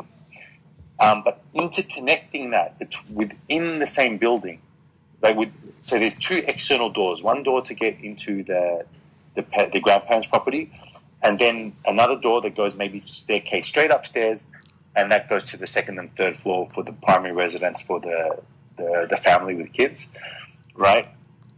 But there is generally with the Nisetai Jutaku an interconnecting door in between, right? Because you're still family that's living there and that's what Tracy was uh, alluding to, and that's quite common in Japan. It's not that's not considered hey, it's a rental on the first floor. That's a nisetai jutaku, and it's for grandparents to come and live. Right? Um, it's very very common, uh, and that's what she, that Tracy was talking about. Whether you just close that off and then do it as a rental, then the bank won't really know about it. Uh, but if you were to get a property with two or three sort of apartments downstairs and none of them are really interlinked with the upper floor, then the bank will assess it as, hey, this is purely in like rental properties downstairs. So Nisetai Jutaku, what makes it a bit different is that it's got the interlock that it's the the two properties are actually connected internal. Interesting. That's yeah, that's really an important nuance. So yeah, I, I definitely will look into that more. Thank you. Yeah, yeah. And if you search for Nisetai Jutaku, rather than you know properties with apartment downstairs, you'll actually see a lot more. Cool. I will right. do that. Thank you so much. Sure. Okay. Alrighty. Um, it, it's it's three o'clock, but we got uh, Alex and, Samuel have sort of uh, come up on stage, so we'll ask your questions, but then uh, we'll we'll uh, wrap it up. I think uh, after that. Uh, Alex, how are you doing? what's your question? Hi guys. Then I want. I mean, you should ask Samuel to have his questions. I just want to say I love Tracy's energy and I'm actually managing a cleaning company here in Tokyo for front desk, cleaning, consumables, linens, etc. So I would love to team up or or see what we can do. But please ask Samuel instead. So uh, he probably has some questions for you. Thanks, though. Okay, thank, thanks a lot, Alex. Um, yeah, Samuel. Yeah, thanks so much. Sorry, I, I came in late, so I missed uh, a lot of it. But uh, so apologies if you've already gone over this. But um, my wife and I bought a single uh, detached family home in uh, West Tokyo. And my question is related to uh, inheritance taxes.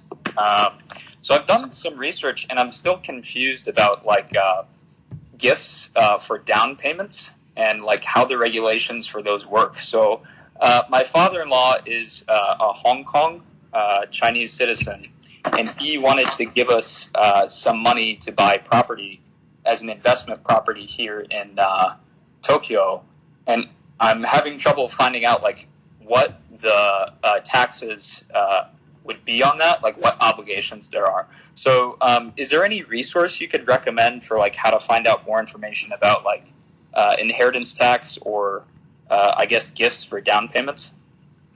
Um, yeah, on our on our YouTube channel, I think. If you follow me and send me a message on any of the uh, Insta or Twitter or LinkedIn, I'll send you a link directly to that video. We've linked to um, one of the accountants that we work with that did a series of videos on inheritance tax. So I think most of your questions will be answered there, and if not, you can just contact him directly. He's very uh, chatty, so he'll be happy to uh, share that information with you. Oh, thanks so much. And, and Tracy, you wanted to say something earlier, I think, to Alex? Yes, sorry. I said uh, I've friended Alex, so um, if, if, he's running um, uh, Lin companies, uh, sure, let's talk. Okay, fantastic. Thank you. Thank you very much. Um, I'll get one more uh, person has put their hand up, and then I think that that will be the last question. So, uh, uh, Alex, uh, sorry, uh, Eric. Um, thank, thanks for uh, yeah, thanks, uh, yeah, thanks for allowing me on the stage. Um, question. So I, I built a house um, over in the Shonan area, and I'm interested in uh, purchasing another property. And my understanding is that second property uh, by applying for a loan would be considered a commercial loan.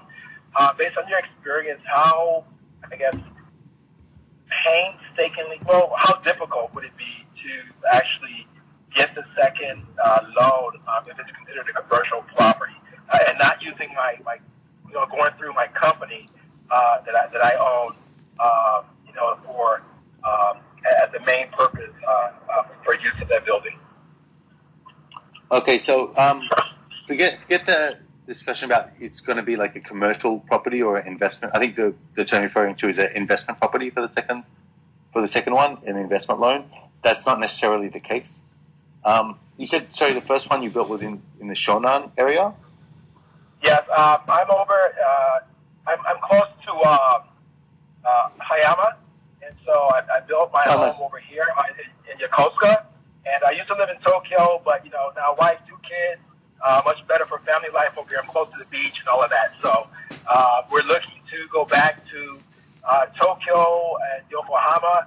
Uh, so I was thinking about finding something where maybe I have uh, commercial on the first floor, you know, office on the second, uh, an apartment on the third, or know, apartment on the second, and commercial on the first, something like that. Oh, okay. Um, yeah, in that case, it's going to be likely an, an investment, uh, like uh, investment loan that you're going to need, uh, not a second house. If you if you wanted just a house, right? Um, for example, just really just another house for yourself or an apartment, just for you and your family to stay in, and not the office space and the other investment sort of um, aspect of it, right? Then there is an option for a second home loan, right? it's actually called the, it's a loan. It's a Jutaku loan for your second. It's a loan for a second home. They refer to it. They refer to it as second home, um, and it's kind of okay to justify in your your um, uh, situation because you want to be in Tokyo and your first home is in a completely different area. It's quite far away. It's over one hour commute, right? Uh, however, yeah, right. So it could be possible, but your how much they loan you would be a bit restricted. And this is what I was saying to uh, Leah, uh, Leah earlier, in um, which you may have missed. You know, there, it depends how much your income is and how much of your borrowing capacity you've already used for your first purchase. Okay, so yeah, yeah. So if your maximum, if the maximum based on your income, the most that a bank will loan you is let's say seventy million yen. So nana senman seven zero. 70 million yen, and you've already bought, spent, if you've already spent 50 million yen on your first property, on your first loan, then they're going to say, well, your borrowing capacity is only going to be 20 million yen. Okay. Right? So that's, that's probably the bigger deciding factor. You can possibly get a second home loan, but you can't over leverage yourself. Okay? And that's based largely on your income. Okay? Um, However, you, you did mention so that that's in general if you just want a another residence for yourself here in, in, in Tokyo or in a different area. But uh, you, you did mention, well, what if your company were so just to get this right? What if your company were to purchase it and it would have some like office space, etc.? Is that right? Right. Yeah. So I, I had um, I was renting office space um, the, uh, the the virtual office down in Amoto Sando, and then when COVID hit, uh, we closed that down, and so I run my business out of my my home. You know, get to write that off and everything. Um, so we're looking at looking uh, for say commercial residential, but the the key is if I can get just a second home, a residential, you know, loan, that'd be great, and then I can always just rent, you know, commercial office space or to a share office again or something like that. So um, uh, I'm glad that I would be able to apply for a second residential loan. Um, that would be good, and that would be, uh, I guess, the, the priority uh, for me in, in the Tokyo area or, or Yokohama. Sure. I, I, I suggest, and exactly what I said to um, and you, you, sorry, Eric, do you speak Japanese quite well? Okay, yeah, so I bought the home. It, it, it's in my name. The, the land's in my name. All of that. So yeah. So um, I have you know interesting, sometimes difficult experience, but um, I had it was pretty positive overall with the bank and, and the realtor. Okay, sure. If you want to just find out, so the the first thing you need to do, right, is just find out how much you can borrow for a second property. And that's quite an easy calculation for the bank. The bank will want to see your tax withholding slip, and this is again, this is a ballpark ballpark figure. They're going to want to do the credit assessment and check your stuff before they give the formal formal approval. But just to get an idea, based on assuming all of that is okay, based on what your remaining borrowing capacity is, the easy thing to do is take your um, tax returns, your most recent tax returns, and your tax withholding slip. I, I, I suspect if you have your own company, you're doing a, a computation show, your own tax declaration, right? Yeah, so take yeah, so take that for the past two or three years um, to the bank, and also your uh, in, information about your existing home loan. So uh, the, every year, your existing home loan, the bank will send you a Zandaka Shomeisho. It says what your um, the, what your existing, well, what your current loan repayment is, right? And so what your current loan balance is, how much it was at the outset, what the currently one is, and also um, your hensai yoteihyo, what your um, repayment, uh, mortgage repayment schedule. Take that to the bank and say, this is how much, like, and to any bank, um, uh, take that to the bank and say, this is how much money, this is my income, this is my existing loan. I would like to buy a house in Tokyo. How much more can I borrow for a second house? Okay. Okay. Um, okay. and they'll they'll calculate it and they'll give you a, a number of approximately how much they can loan you extra because you're already you've already extended some of your you've already used some borrowing capacity for your first home, so that's why they'll you need to see how much they'll give you for your second one. Okay, great. Yeah, thank you. Very, very helpful. Thank you. No, no worries. Oh, which area in Tokyo are you looking at? Uh, I don't know. I, I used to live in Shinjuku, um, Shinjuku, Shinjuku, Gyoen Mae. Um, and then I went back to the States and, and then came back to Japan actually after 10 years. So um, probably, actually, I don't know, family friendly. Uh, of course, you know, transportation, I'll, I'll have a car and all that type of stuff, but um, nothing wild. I, I just, I like quiet, so to speak. Um, but I like to, you know, to get out and, and, and mix it up, mix it up with the family. So just something that's family friendly. I'm, I'm, I'm pretty open. Sure. Okay. Yeah, no worries. Um, yeah, I think that's what you should do. Speak to some of the, the big banks. Um, you know, uh, SMBC, MUFJ, Resona, um, Mitsubishi. Uh, sorry, uh, was it MUFJ, SMBC, Resona? Yeah, and uh, SMBC. Oh, MUFJ. Ah, right, Mitsubishi, Resona, SMBC, and Mizuho. Mizuho, that's it. Sorry, I I'm mean, yeah. I'm with Um, SMBC right now, so yeah, I'll, I'll uh, go back to them and, and, and do that. Yeah, I don't know if they'll give you the second one. You should go to a Oh, different okay. lender. Yeah, yeah, yeah. It's actually kind of I gotcha. Okay. it's counterintuitive. Okay. Yeah, you yeah, they won't the same lender won't give it to you. Um, sometimes they're a bit strict on that. And also Prestia, Prestia Bank uh, promote their second home loan. So speak with them, Okay. give them a call and see what what you can do.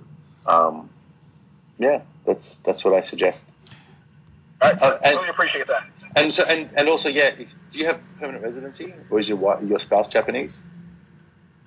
Yeah, my spouse is Japanese. Um, I am now. Uh, I work for the U.S. government, but I'm going to retire in July, and since I'll go back um, on you know, you know a Japanese visa, I guess they're going to give me my spousal visa like, first, and then uh, I'll apply for my PR at the same time. I have about I think, 27 years in Japan or whatever. Um, but I'll, I'll Are you SOFA? for My, I'm, now I'm SOFA, but I was able to buy my house on SOFA, um, and that you know no problem. And actually helped four other, I'm sorry, five other people buy houses that the guys that are in the military. I'm not um, that were on SOFA, and so um, that that was not an issue. Okay, yeah, that's but was that SMBC Financial? Yeah, That's that was SMBC. Uh, no, it was a bank, not financial. Um, so I went to, oh, I went to three different realtors, and uh, we looked at uh, properties, uh, mansions out in, in Yokohama. Price range around seven hundred thousand to a low of four hundred thousand, and uh, you know they all wanted uh, twenty percent down, and then I said no. Um, one said, "How about 10? And we loaned the other ten. I said no. I want to put zero down, and it's like we don't do that in Japan. So at the end, I bought my home newly constructed with zero percent down. Um, we had a very good rate. Um, um, I, I made good income. You know, you know, disability pay, my retirement uh, pay, and all of that. I'll still make you know a very good um, yearly. Um, and so, but I want to buy, you know, another place. So uh, I'll be off in SOFA in, in a couple of months and, and back to regular visa. Okay, yeah. My, my issue isn't really the SOFA. Yeah, one, yeah, the, the visa status is one thing, but rather, your I know with SOFA, you, if the income is not Japan sourced on your tax return, that could be uh, that's how they sort of calculate it. I know there are some small banks, some banks in that will give it to SOFA, but do you have a 35 year loan mortgage or is it like a 20 year or 10 year? No, so because of my age, I can't get a 35 year loan. So I'm I'm I'm uh, 58 in August, and uh, so uh, you know with I, I again, so once I when I applied for my loan, I still didn't have Japan-based income outside of my company, um, but I didn't use that in the calculation. I strictly used my um, disability and you know my U.S. government uh, income. But once I retired, so I'll uh, you know get my Social Security. I also qualify here in Japan and everything, uh, but I'll still again bring in uh, a good yearly, and um, uh, I'll add the the Japanese-based income if I need. Uh, you know, when I apply for the loans using my, my Japanese company, but I don't plan on doing that. Sure. Oh, okay. Yeah. So I think, look, with uh, the complex situation that with your your SOFA status or your your, your foreign sourced income, I think definitely just speak with uh, the um, the the banks. Speak with a bunch of banks. Uh, maybe the mega banks won't want to work with you, but you look sound like you've already experienced with some other banks um, as well. Speak to the ones that were kind of friendly, even if it wasn't for zero down, like if they wanted ten percent down or twenty percent down, that's still pretty reasonable. Speak with them and see how much they'll they'll give you. I can definitely help you with a Tokyo purchase, property purchase, but you'll need to. Uh, but in terms of the financing, yeah, the SOFA guys, um, usually it's a bit challenging from you know uh, for myself in Tokyo for financing. All right. Cool. Yep, all right. Thank you, Eric, man. Cool. Thank you, man. All right. Um, we will want to wrap this up shortly. So the the very last question, uh, I'll hand over to I'll ask Miho-san, who's just come up, and then uh, we can uh, wrap it up. Hi, Miho. How are you doing? Just before that, Emil, sorry, I just wanted to, because a few people joined us a bit late, I've noticed in the audience. Um, this room is being recorded, so if you want to listen to all the questions and the answers, um, uh, either hit me up directly or just Google or go to the iTunes store and look for uh, Japan Real Estate Podcast. There's only one, and uh, this recording will be posted maybe in a few weeks' time, but it will definitely be posted at some stage, so you can uh, tune into it then.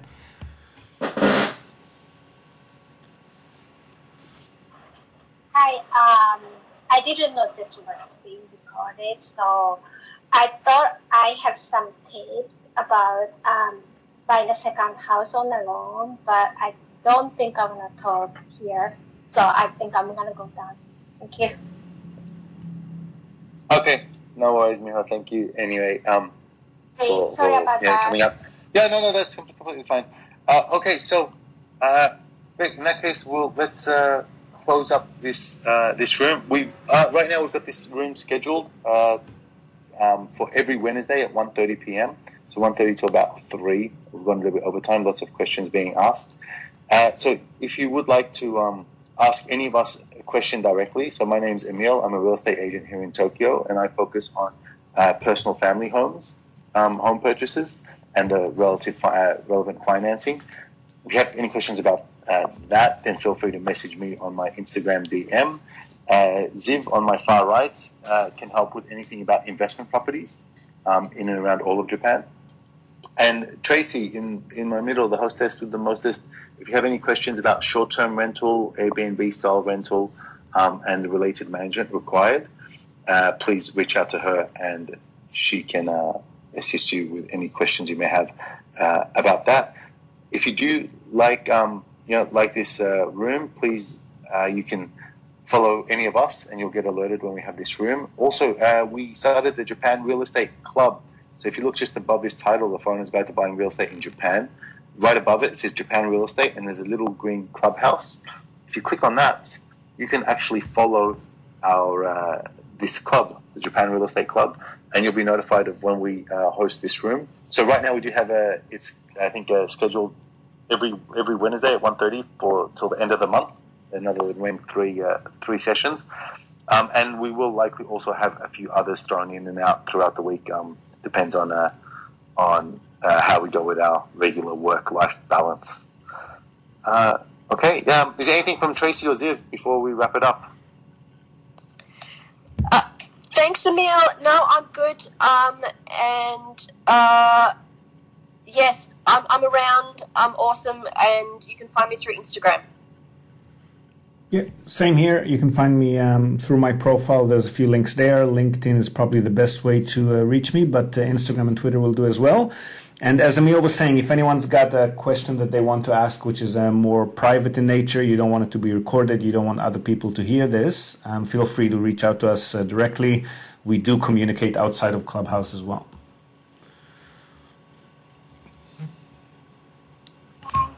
Great, thank you. Um, and Miho-san, what I'll do, I'm actually kind of curious what you what you wanted to contribute and say. So if you like, just as soon as this is finished, I'm gonna just reach out and start a uh, a private chat just with you, and we can, if that's okay.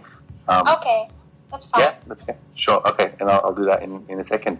Um, all right, guys, thank thank you very much. Um, all right, thank you, guys. We'll close up the room now. Thank you very Steve, much. I want to. I want to jump on a chat with Miho. Can you uh, actually in the room? If that's okay. Yeah. Thanks, Emil. Okay. Yeah, I'll do that. guys. So I'll give you folks another minute or so to follow anyone if you wanted to, and then I'll close the room. Thanks for joining us. All right, so there you go. Long and hopefully useful chat on all things related to the world's second biggest property market. And again, a quick reminder that this particular clubhouse room is open every Wednesday at 1:30 p.m. Japan time. Usually lasts anywhere from an hour to two hours, depending on what people want to discuss and how active they are with their questions. So if you haven't got a clubhouse membership yet and you're looking for an invite, hit us up in the comments section or wherever you might have found this episode, and we'll try to sort you out. And if you're in the market for a Japanese business management visa or any other type of visas of the types that we've been discussing on the podcast, or if you're thinking about setting up a company or a branch office of a foreign company in Japan, you want to have a chat with our sponsor, Hiroshi Shimizu, who's an immigration lawyer and administrative uh, scrivener here in Japan. He's just revamped his website as well, and that's looking really good. So go check him out. It's japanimmigrationexperts.com, all one word, japanimmigrationexperts.com. And from our end, if you enjoyed this episode, we'd really appreciate it if you could leave us a short review or at least a star rating on the iTunes Store. Help us reach more people who could hopefully benefit from the content we share here as well. So that's it from us for today, folks. Thanks for joining us here on the Japan Real Estate Podcast. We hope to have you with us again next time. And until then, have a great day or night ahead. Yoroshiku.